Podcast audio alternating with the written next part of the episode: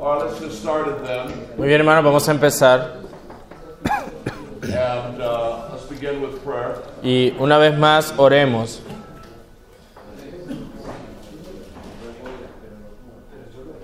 Father, we remember Padre Celestial, recordamos that uh, a man can receive nothing que un hombre no puede recibir nada si no le ha sido dado por ti. And so we humble ourselves before you in this knowledge Así que nos iluminamos delante de ti por este conocimiento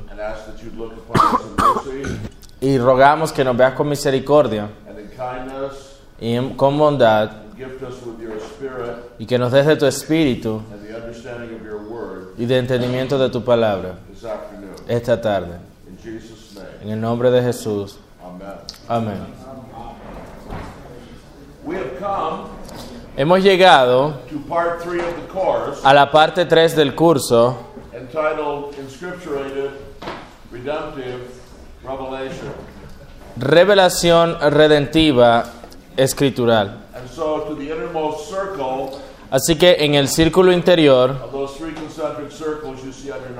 de esos tres círculos concéntricos que tienen en sus notas.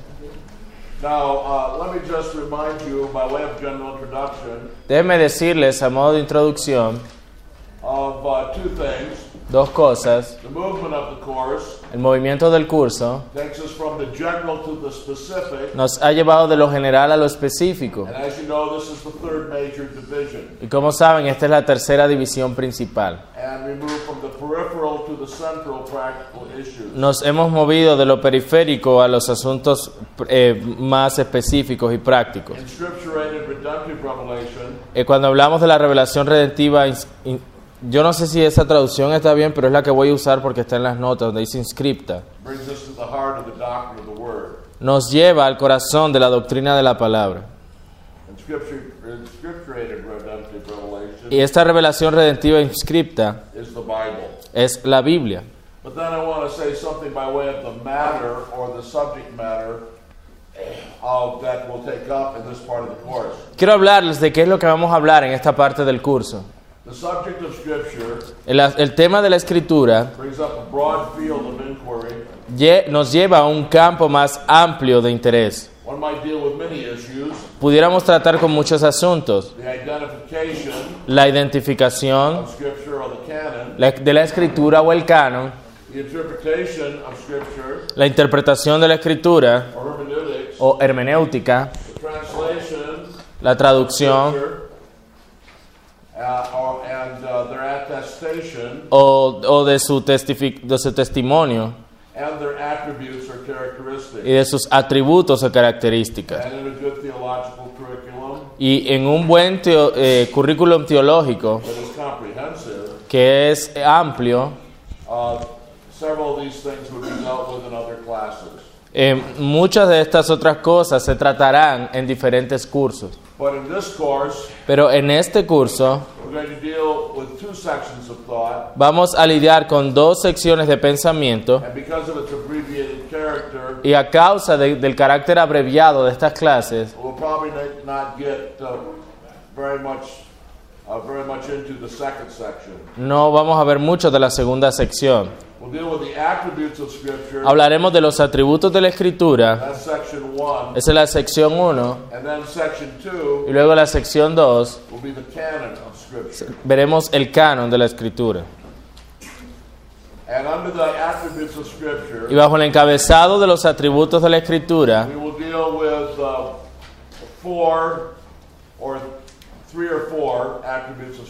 veremos tres o cuatro atributos de la escritura. We'll deal with the necessity of Scripture, Hablaremos de la necesidad de la escritura, la autoridad de la escritura, la suficiencia de las escrituras and the clarity of Scripture. y la claridad de la escritura. But the last two points Pero los últimos dos puntos los vamos a tratar bajo un solo encabezado llamado la perfección de la escritura. So let's take up then the necessity of Scripture. Hablemos entonces de la necesidad de la escritura.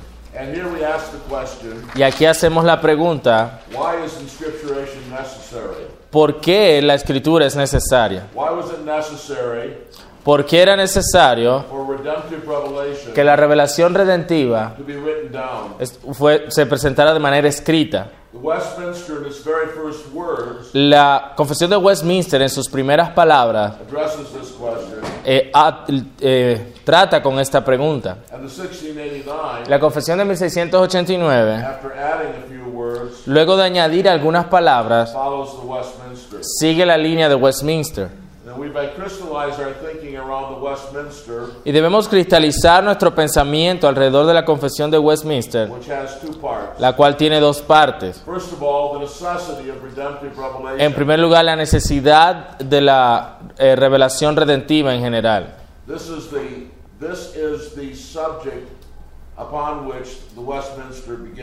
Este es el tema con el cual la confesión de Westminster comienza. Although the light of nature Aunque la luz de la naturaleza and the works of creation and y las obras de creación y providencia manifiestan la bondad, sabiduría y el poder de Dios, dejando al hombre sin excusa. Sin embargo, esa revelación no es suficiente para dar ese conocimiento de Dios y de su voluntad, el cual es necesario para salvación. Así que le plació al Señor en sus tiempos y en diferentes maneras revelarse a sí mismo y declarar su voluntad a su iglesia. Y luego de esto, para preservar de mejor forma y propagar la verdad and for the more sure establishment and comfort of the church y para el mayor establecimiento y consuelo de la iglesia contra la corrupción de la carne the malice of Satan, y la malicia de Satanás and of the world, y del mundo, to tomar toda esa revelación y ponerla por escrito, which maketh the Holy Scripture lo cual hace las sagradas escrituras de ser lo más necesaria, las formas previas en las cuales Dios revelaba su voluntad a su pueblo, han ahora cesado.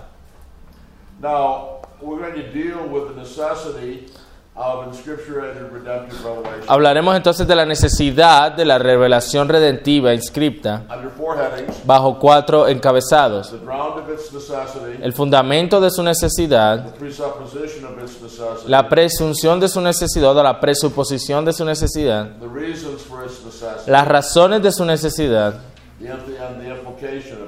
y la implicación de su necesidad. Está en la página 21 de sus notas. Primero que todo.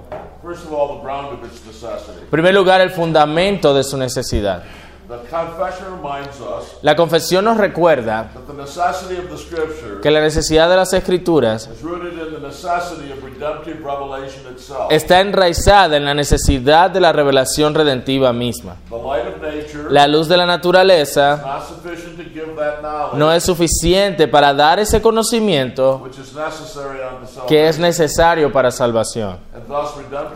Así que la revelación redentiva se hace necesaria. Now, a brief review of the evidence Ahora, un breve resumen de la evidencia for the necessity of redemptive revelation de la necesidad de la revelación redentiva para salvación es importante. First of all, En primer lugar, in the previous section, en las secciones anteriores del curso, dealing with the categories of revelation, cuando hablamos de las categorías de revelación, we saw that the Bible is utterly silent vimos que la Biblia es completamente silenciosa acerca de la luz de la naturaleza having any saving effect upon men. en cuanto a, te- a que tenga algún efecto salvífico sobre los hombres. And we also saw in the second place Y también vimos en segundo lugar that men may sin and perish que el hombre puede morir y perecer en sus pecados without redemptive revelation. sin la revelación redentiva. Romans 2.12. Romanos 2.12. And we also saw Y ya vimos that massive biblical evidence la gran evidencia bíblica that the purpose of redemptive revelation en la cual es el propósito de la revelación redentiva eh, es en cuanto a redimir a los hombres. Y cómo esta revelación redentiva es el instrumento del propósito elector de Dios para salvación. Y esto asume que la revelación redentiva es necesaria.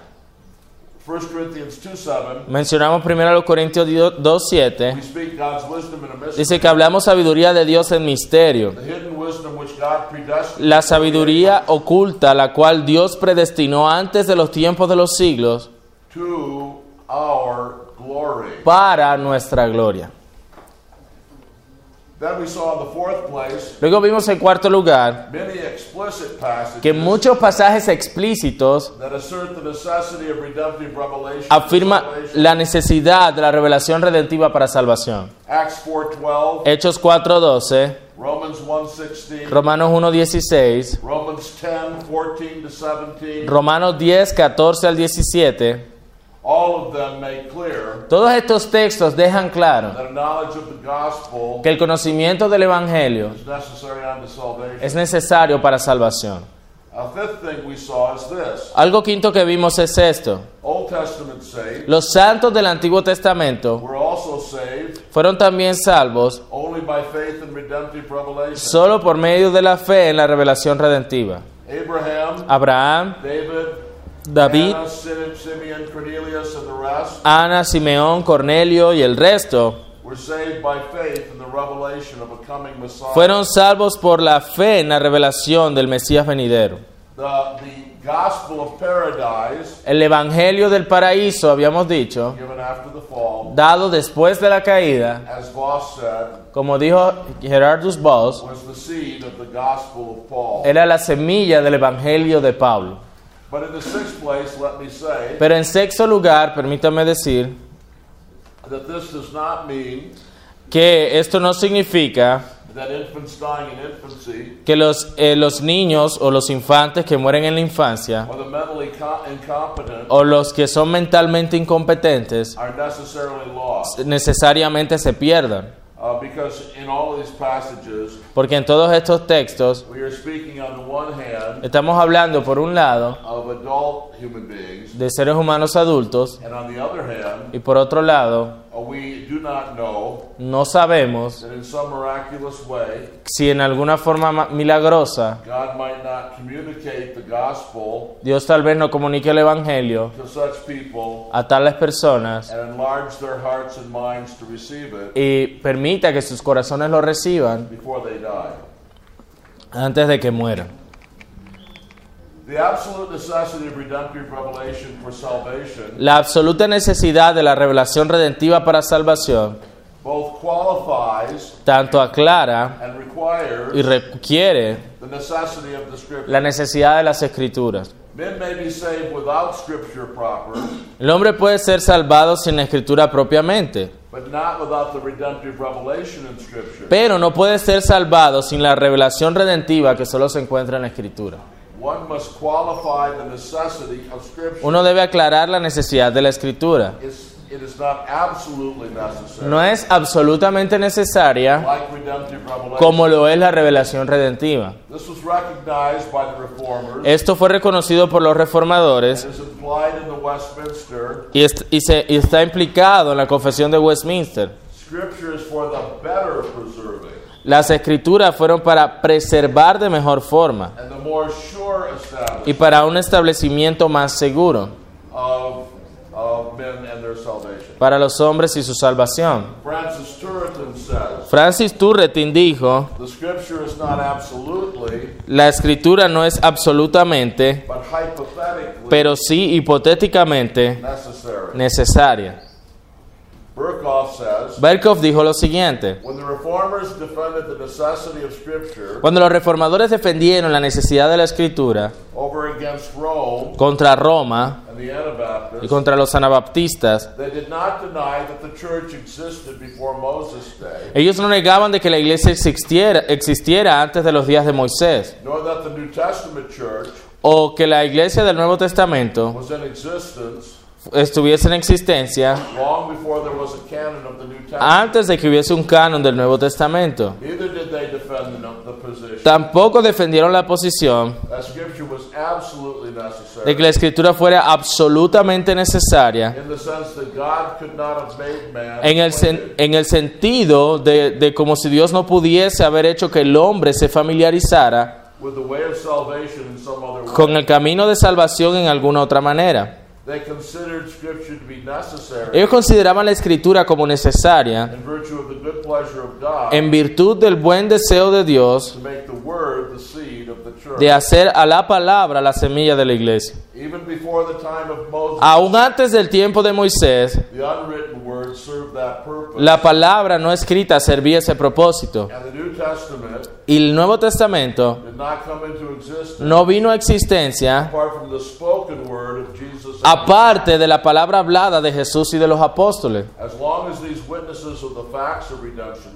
Eh, eh, tan pronto como en los momentos en los que los testigos de estos hechos redentivos vivieron, there was little need of a written Word. había poca necesidad de la palabra escrita. Pero cuando dejaron de ser, esto cambió inmediatamente. Así dice Berkov. And he continues. Y continúa. The historical character of God's revelation, El carácter histórico de la revelación de Dios, the history of redemption, la historia de la redención y los hechos redentivos, los cuales no admitían una repetición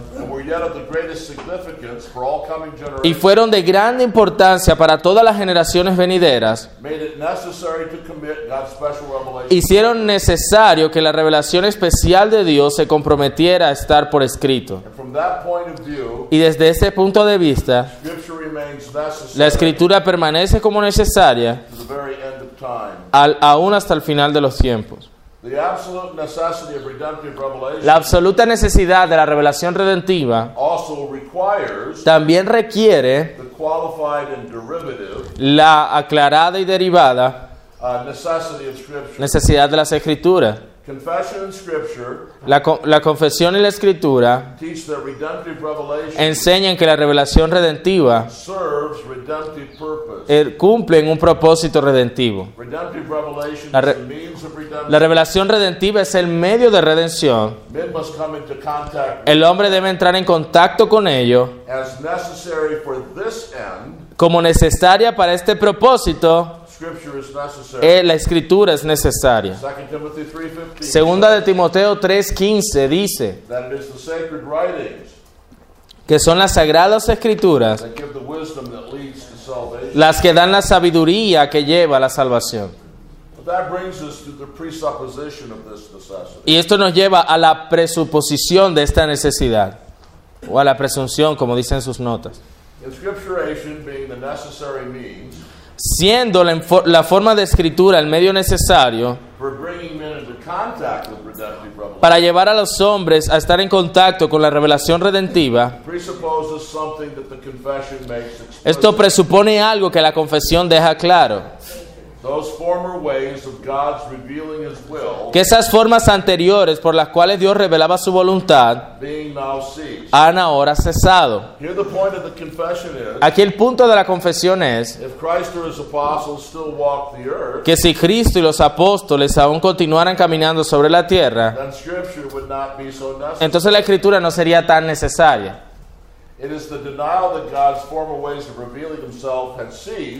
Es el negar que las formas anteriores de revelación de Dios han cesado,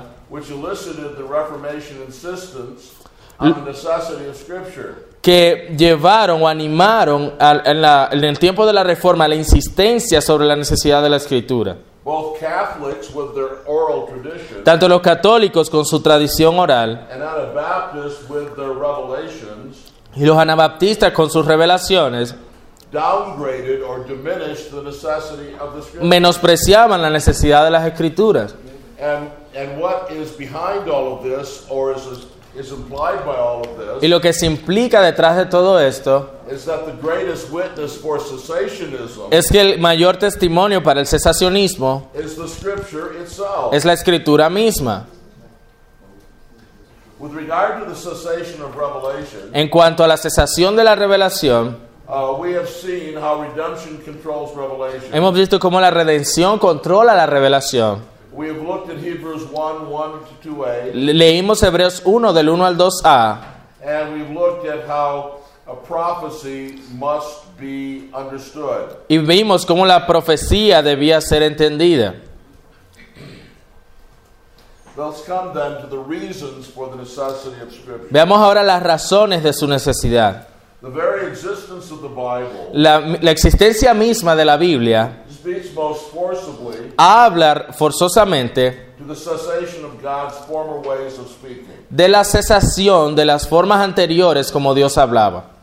God gave us Scripture, Dios nos dio las escrituras. and He does not do busy work. What do you mean by He that? does not give us, God doesn't engage in work that's just for the sake of keeping people busy or keeping Himself busy. Y Dios no nos entrega cosas como para que estemos distraídos, como si él y, y él, porque él permanece entonces muy ocupado. Men Si los hombres inspirados estuvieran, todav- estuvieran entre nosotros para darnos revelación continua y mantener la precisión de la traducción oral, why the Bible? ¿Para qué necesitaríamos la Biblia?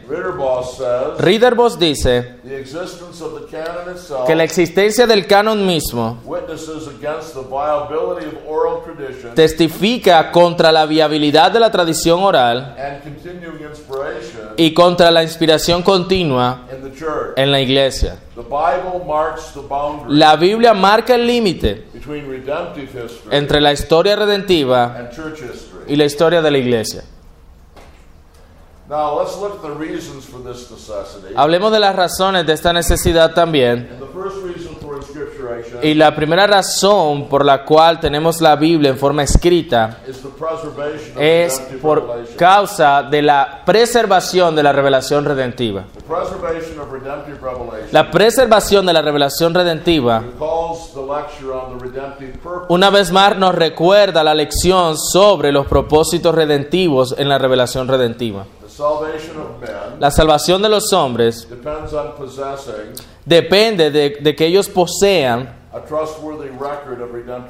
un registro confiable de revelación redentiva. La confesión dice que la verdad, la cual es necesaria para salvación, fue puesta por escrito para que se preservara de mejor forma la verdad y también para el establecimiento más seguro and comfort of the church y consuelo de la iglesia contra la corrupción de la carne and the malice of Satan y la malicia de Satanás and of the world. y del mundo. It was for the preservation of truth Fue por causa de la preservación de la verdad, de la corrupción de la carne, de la las maldades de Satanás y el aborrecimiento del mundo, es decir, la debilidad humana y de la perversidad humana que Dios eh, eh, hizo, eh, de- mm, por lo cual Dios es el autor de la escritura. And we have indications of this very fact Y tenemos indicaciones de este mismo hecho en las escrituras. Certeza acerca del contenido de la revelación was the purpose for writing scripture. era el propósito de escribir la escritura. Writing was necessary for El- certainty El, el- el escribir era necesario para la certeza because of the weakness of men a- por causa de la debilidad de los hombres and the wickedness of Satan and the world. y la maldad de Satanás y del mundo. Luke chapter 1, Lucas capítulo 1, verses 1 to 4 versículos del 1 al 4. is key here. And since we've read that text, I'll simply ask you to turn to it and look at it. Es clave aquí. Como ya leímos ese texto, les voy a pedir que simplemente lo busquen y lo miren. Here in verse 4, Lucas 1 del 1 al 4. Luke says he wrote, Lucas dice que él escribió so that Theophilus para que Teófilo might know the conociera las verdades or the certainty o, o tuviese certeza de lo que se le había enseñado. This is the meaning of the Greek word asphaleion. Y ese es el significado de la palabra griega afaleian. Exact truth or certainty. Es decir, tener la verdad exacta o la certeza. The word strongly denotes the idea of security La palabra fuertemente denota la idea de seguridad. Y ocurre en varios textos donde está esa idea. Now we must not miss here No debemos perder de vista aquí the contrast with oral tradition. el contraste que se hace con la tradición oral. Claramente, en términos de este texto, la tradición oral que ya Teófilo tenía no es tan segura como el Evangelio escrito por Lucas. Otros pasajes hablan también de la necesidad de que se pusieran las cosas por escrito con el propósito de preservar la revelación redentiva.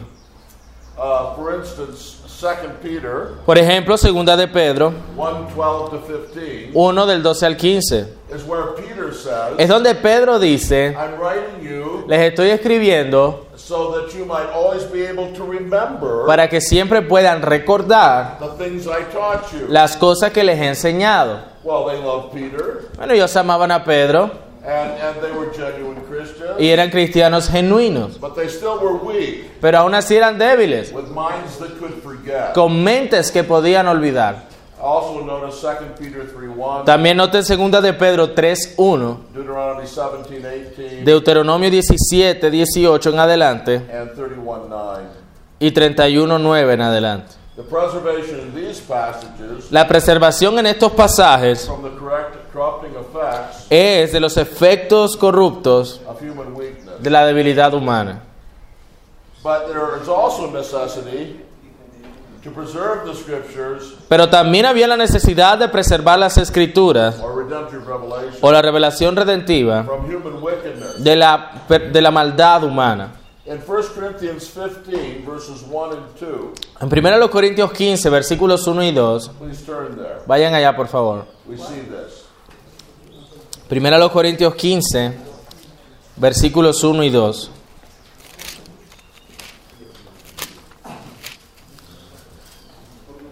Should I read it?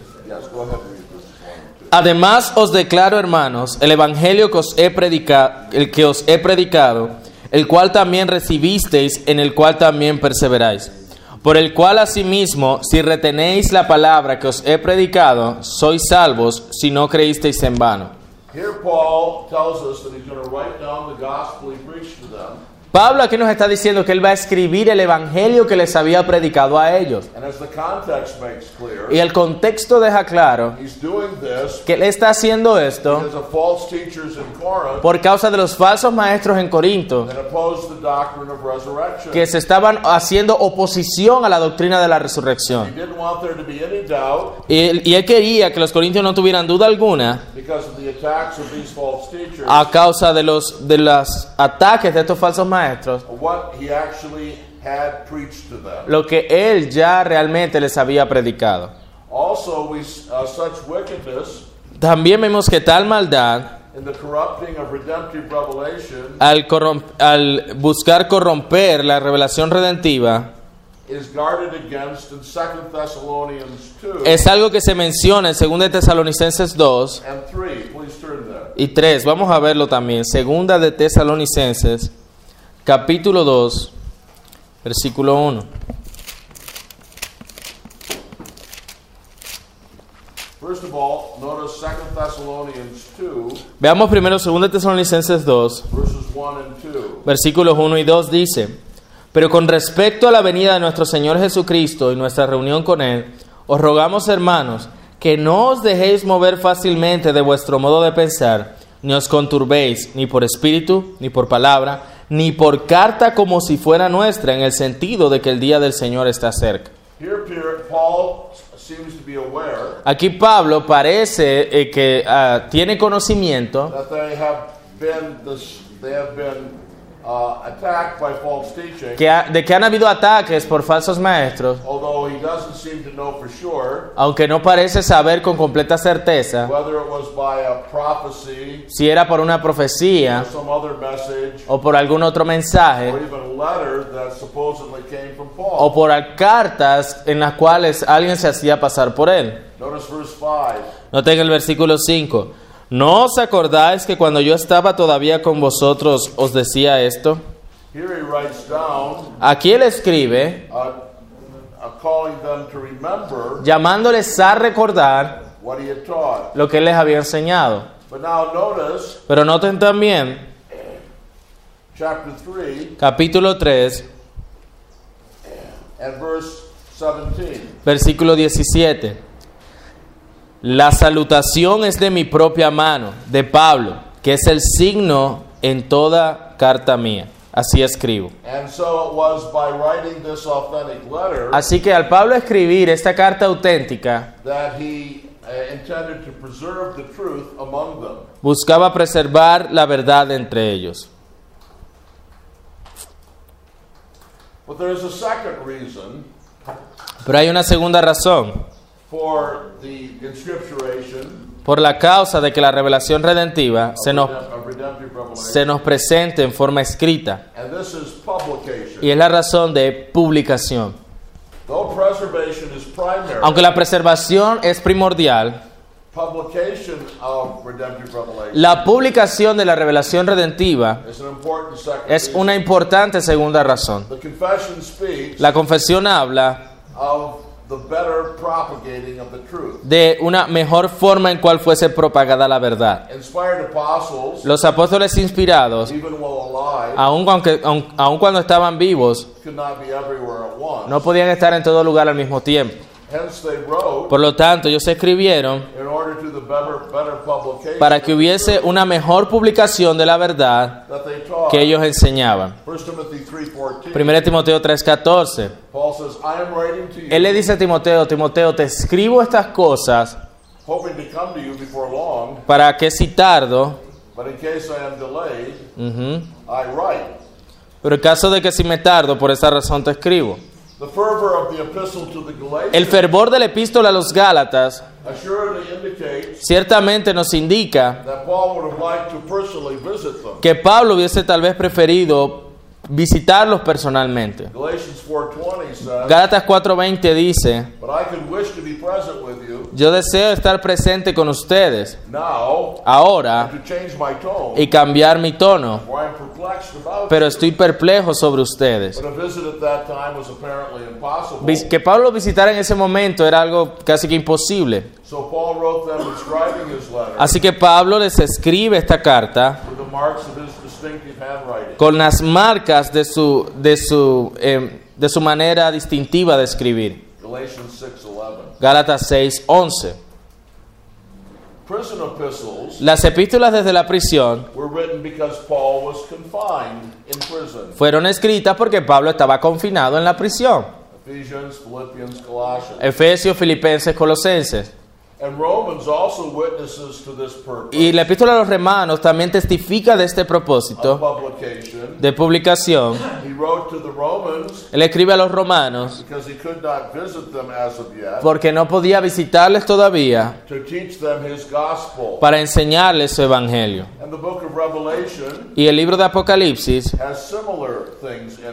tiene cosas similares en él. Look at Revelation 1 3. Miren Apocalipsis 1.3. Revelation 1 and verse 3.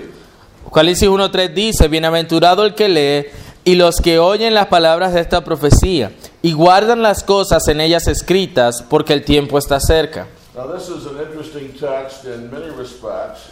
Ahora, esto es un texto interesante en muchos aspectos. It is an interesting text with regard to the importance of the public reading of Scripture. Es un texto interesante con respecto a la lectura pública de las escrituras. Y aquí está hablando de la lectura pública de las escrituras. Miren el cambio del singular al plural. Habla del que lee y luego habla de los que oyen. Pero ¿por qué esta carta debía ser escrita? Because John was confined Porque Juan estaba on confinado en la isla de Patmos and unable to be present himself. sin la capacidad de estar presente él mismo. Revelation 1 9 Re- Apocalipsis 1.9 and Revelation 2 1. y Apocalipsis 2.1.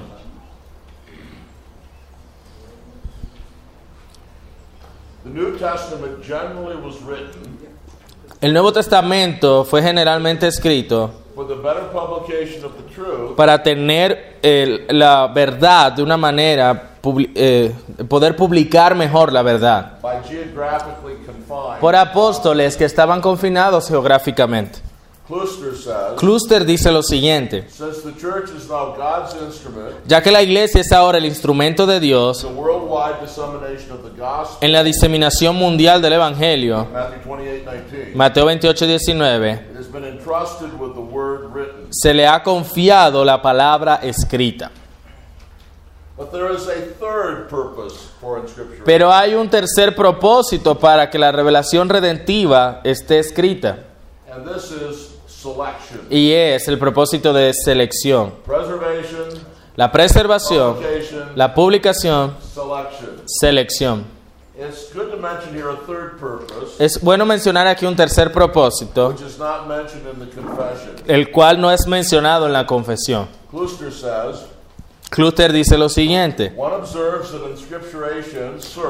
uno observa que, que la revelación está en forma de escritura, sirve el propósito del Espíritu Santo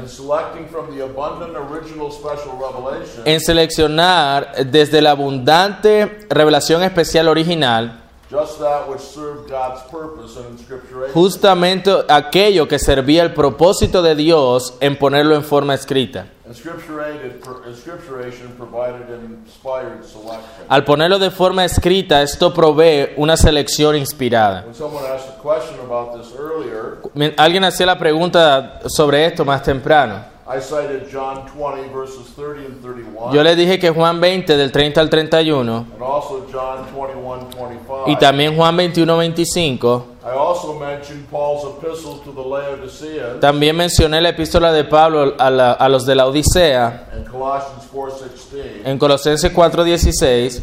But notice as well 1 Corinthians 5:9. Pero noten allí también 1 Corintios 5:9. 1 Corinthians 5:9. 1 Corintios 5:9 dice: Os he escrito por carta que no os juntéis con los fornicarios. So here from, from this from this verse we learn De este texto aprendemos that 1 Corinthians que 1 Corintios is not really 1 Corinthians. No es realmente 1 Corintios, It's 2 Corinthians. es un segundo a los Corintios. and there's other evidence Y hay otra evidencia that suggests that Paul wrote a third letter que sugiere que Pablo escribió una tercera carta between what we call 1st and 2nd Corinthians. entre lo que llamamos primera y segunda a los Corintios. so, that, so that our 1st and 2nd Corinthians, Así que nuestra primera y segunda a los Corintios, in the order of Paul's writing, en el orden de los escritos de Pablo, are actually 2nd and 4th Corinthians. son en realidad segunda a los Corintios y la cuarta carta a los Corintios.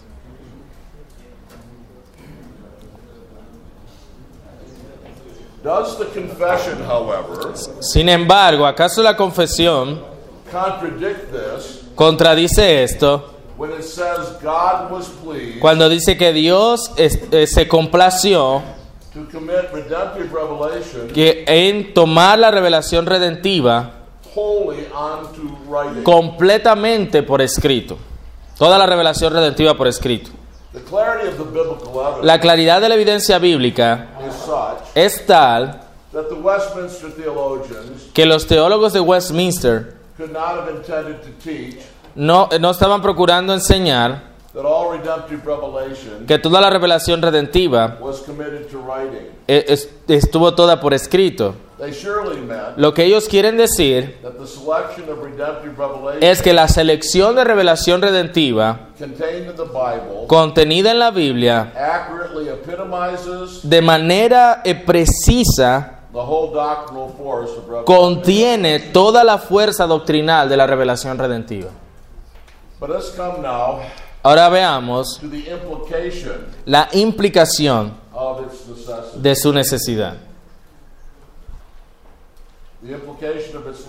La implicación de su necesidad. If God's sovereign purpose Si el propósito soberano de Dios es salvar a los hombres por medio de la revelación redentiva, y si esta revelación debe ser puesta por escrito para ser preservada, entonces este mismo propósito asegurará que la escritura sea preservada y guardada pura. La Confesión de Fe de Westminster, at chapter 1, paragraph 8, en el capítulo 1, párrafo 8, and the 1689, y la Confesión de Fe de Londres, en el mismo lugar, dice lo siguiente, las escrituras, being immediately inspired of God, siendo inmediatamente inspiradas por Dios, will also by, be by His singular care and providence también por su cuidado singular y providencia, guardada pura en todas las edades. By the strict necessity of divine purpose, Por, la estricta, por medio de la estricta necesidad del propósito divino, la revelación redentiva, una vez puesta por escrito, will be guarded from corruption sería guardada de corrupción por la providencia especial de Dios.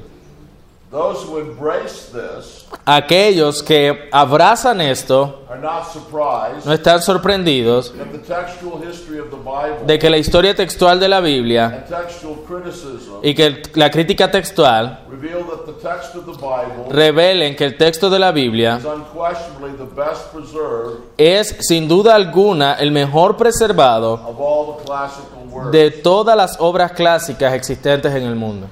Uh, let me just give you one illustration Quiero darles una ilustración de eso, de la maravillosa preservación del texto de la Escritura.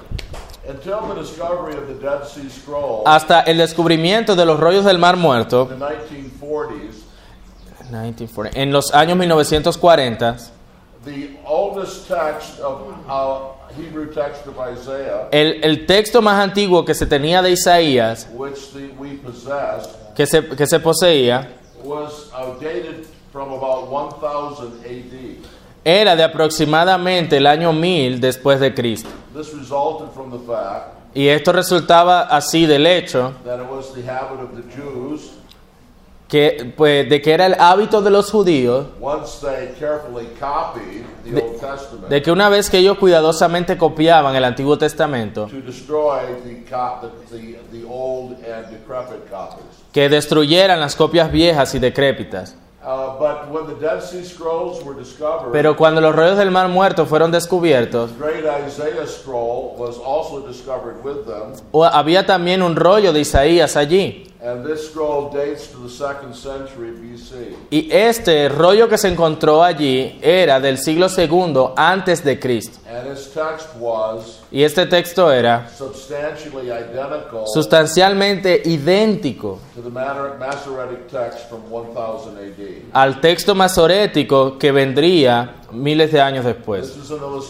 Esto es una ilustración of the extraordinary providence de la providencia extraordinaria which has guarded the text of Scripture. con la cual Dios guardó el texto de la Escritura. Another thing that is not surprising Algo más que no nos sorprende is that no truth es que ninguna verdad del mensaje de la Escritura depende de los estudios textuales. Algunos de ustedes conocen el debate que existe entre las personas que defienden el texto mayoritario and those who defend the minority text. y los otros que defienden el texto minoritario. The fact of the matter is El- el- realmente el hecho allí es that no truth of the message of Scripture que ninguna verdad del mensaje de la Escritura is, is, is changed by that, by what position you take in that debate. se cambia por la posición que tú tomes en ese debate. Nor is it surprising Tampoco es de sorprendernos that textual criticism, que la crítica textual fairly and believingly used, eh, justamente use, can resolve the vast majority of textual difficulties pueda revol- resolver la gran mayoría de las dificultades textuales con un grado de certeza, un grado elevado de certeza. Por supuesto, eh, permanece el problema, when all this has been said luego de haber dicho todo esto, that a certain small de que ciertas pequeñas y, y periféricas ambigüedades must be admitted deben ser admitidas en la cuestión de la identidad exacta del texto de la Escritura. Uh, there, there is a, a, a small remaining uncertainty. Hay una, una pequeña incertidumbre, It is small, es pequeña, does not affect the doctrine taught by Scripture, no afecta la doctrina enseñada en la Escritura, but there is some slight uncertainty. pero hay ciertas ligeras incertidumbres. Now, I would like to give you an illustration Me gustaría darles una ilustración to show you that that does not affect the preservation. para mostrarles que eso no afecta la preservación de la Escritura. I come from the state in the United States Vengo de un estado en los Estados Unidos named Michigan. llamado Michigan. Uh, one of our claims to fame Una de las cosas por las que Michigan es famoso is that we are halfway to the North Pole. es que estamos a mitad de camino para llegar al Polo Norte. You here are almost on the equator. Ustedes aquí están casi en el Ecuador. Michigan is literally halfway to the North Michigan está literalmente a mitad del camino del Polo Norte. Pole. But that has nothing to do with what I'm about to say. Pero eso no tiene nada que ver con lo que voy a decir. I just thought I'd tell you that. Eh, solo pensé que debían saber eso. But Michigan is composed Pero Michigan está compuesto of two peninsulas de dos penínsulas surrounded by the Great Lakes. rodeadas por dos grandes lagos. Between the lower peninsula Y ah, en la península menor, and the upper peninsula, en la península más alta, se ha construido un gran puente para que poder pasar por encima de las 5 millas de agua que separan ambas penínsulas. Es llamado el puente Mackinac y es uno de los puentes de suspensión más largos del mundo.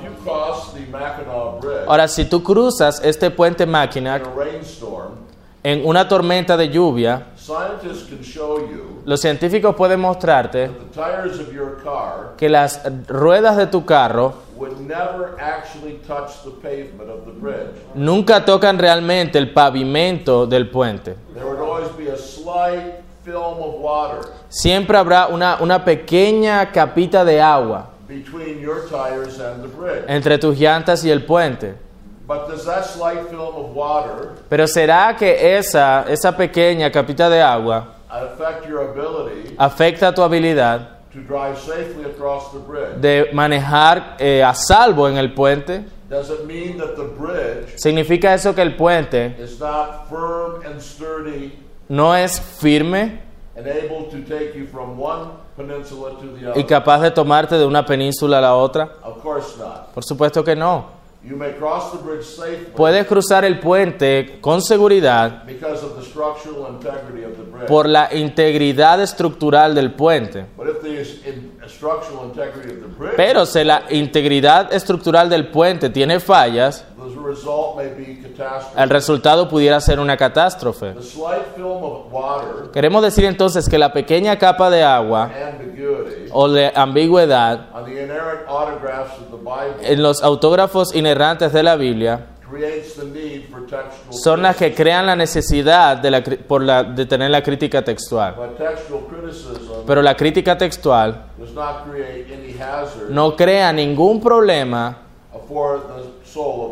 para el alma del cristiano, because he has certainty porque hay certeza en la enseñanza de la Biblia y su estructura. Now, back before we all had cell phones Antes de que todos tuviéramos celulares and we relied on wristwatches y, y confiáramos en relojes de, en relojes de pulso that we had to that we had to set for ourselves, ah, que teníamos que cuadrar por nosotros mismos, uh, a room full of people like this un cuarto lleno de habitaciones como este might have 50 watches in it, puede tener 50 relojes en él and all of them y todos ellos might show a slightly different time. tal vez nos muestren eh, eh, tiempos ligeramente distintos. Would that mean ¿Significaría eso that nobody knew what time it was? que nadie sabe qué hora es? Of course not. Por supuesto que no. If one person's uh, time read 4:30 4:15 and another person's time read 4:30:17, Si el reloj, la misera, si el reloj de uno dijera que son las cuatro y media y 15 segundos y el reloj de otro dice que son las cuatro y media y 7 segundos, could someone say, pudiera alguien decir, none of you really know what time it es is? que ninguno de ustedes sabe qué hora es, Does none of you know if your your time matches the atomic clock that everybody sets their time from? porque ninguno tiene la hora exacta del reloj atómico en no sé dónde. Of course not. Por supuesto que no. There, there was an, uh, there was practical agreement Hay un acuerdo práctico in spite of those very slight differences a pesar de esas ligeras variaciones on what time it was. en cuanto a qué hora es. And there was there was the Y está la habilidad práctica de hacer cosas juntos porque esa ligera diferencia no hace ninguna diferencia de manera práctica. De la misma manera, no debemos cuestionar o negar la inerrancia de los autógrafos originales uh, because of these slight differences. porque, por estas ligeras diferencias. It's equivalent to questioning the structural integrity of the bridge Porque sería el equivalente a cuestionar la integridad estructural because of that film of water del puente mismo por esa ligera capita de agua. Tales diferencias como estas do not pose a No. great danger for the souls. no traen gran eh, peligro a las almas de los hombres.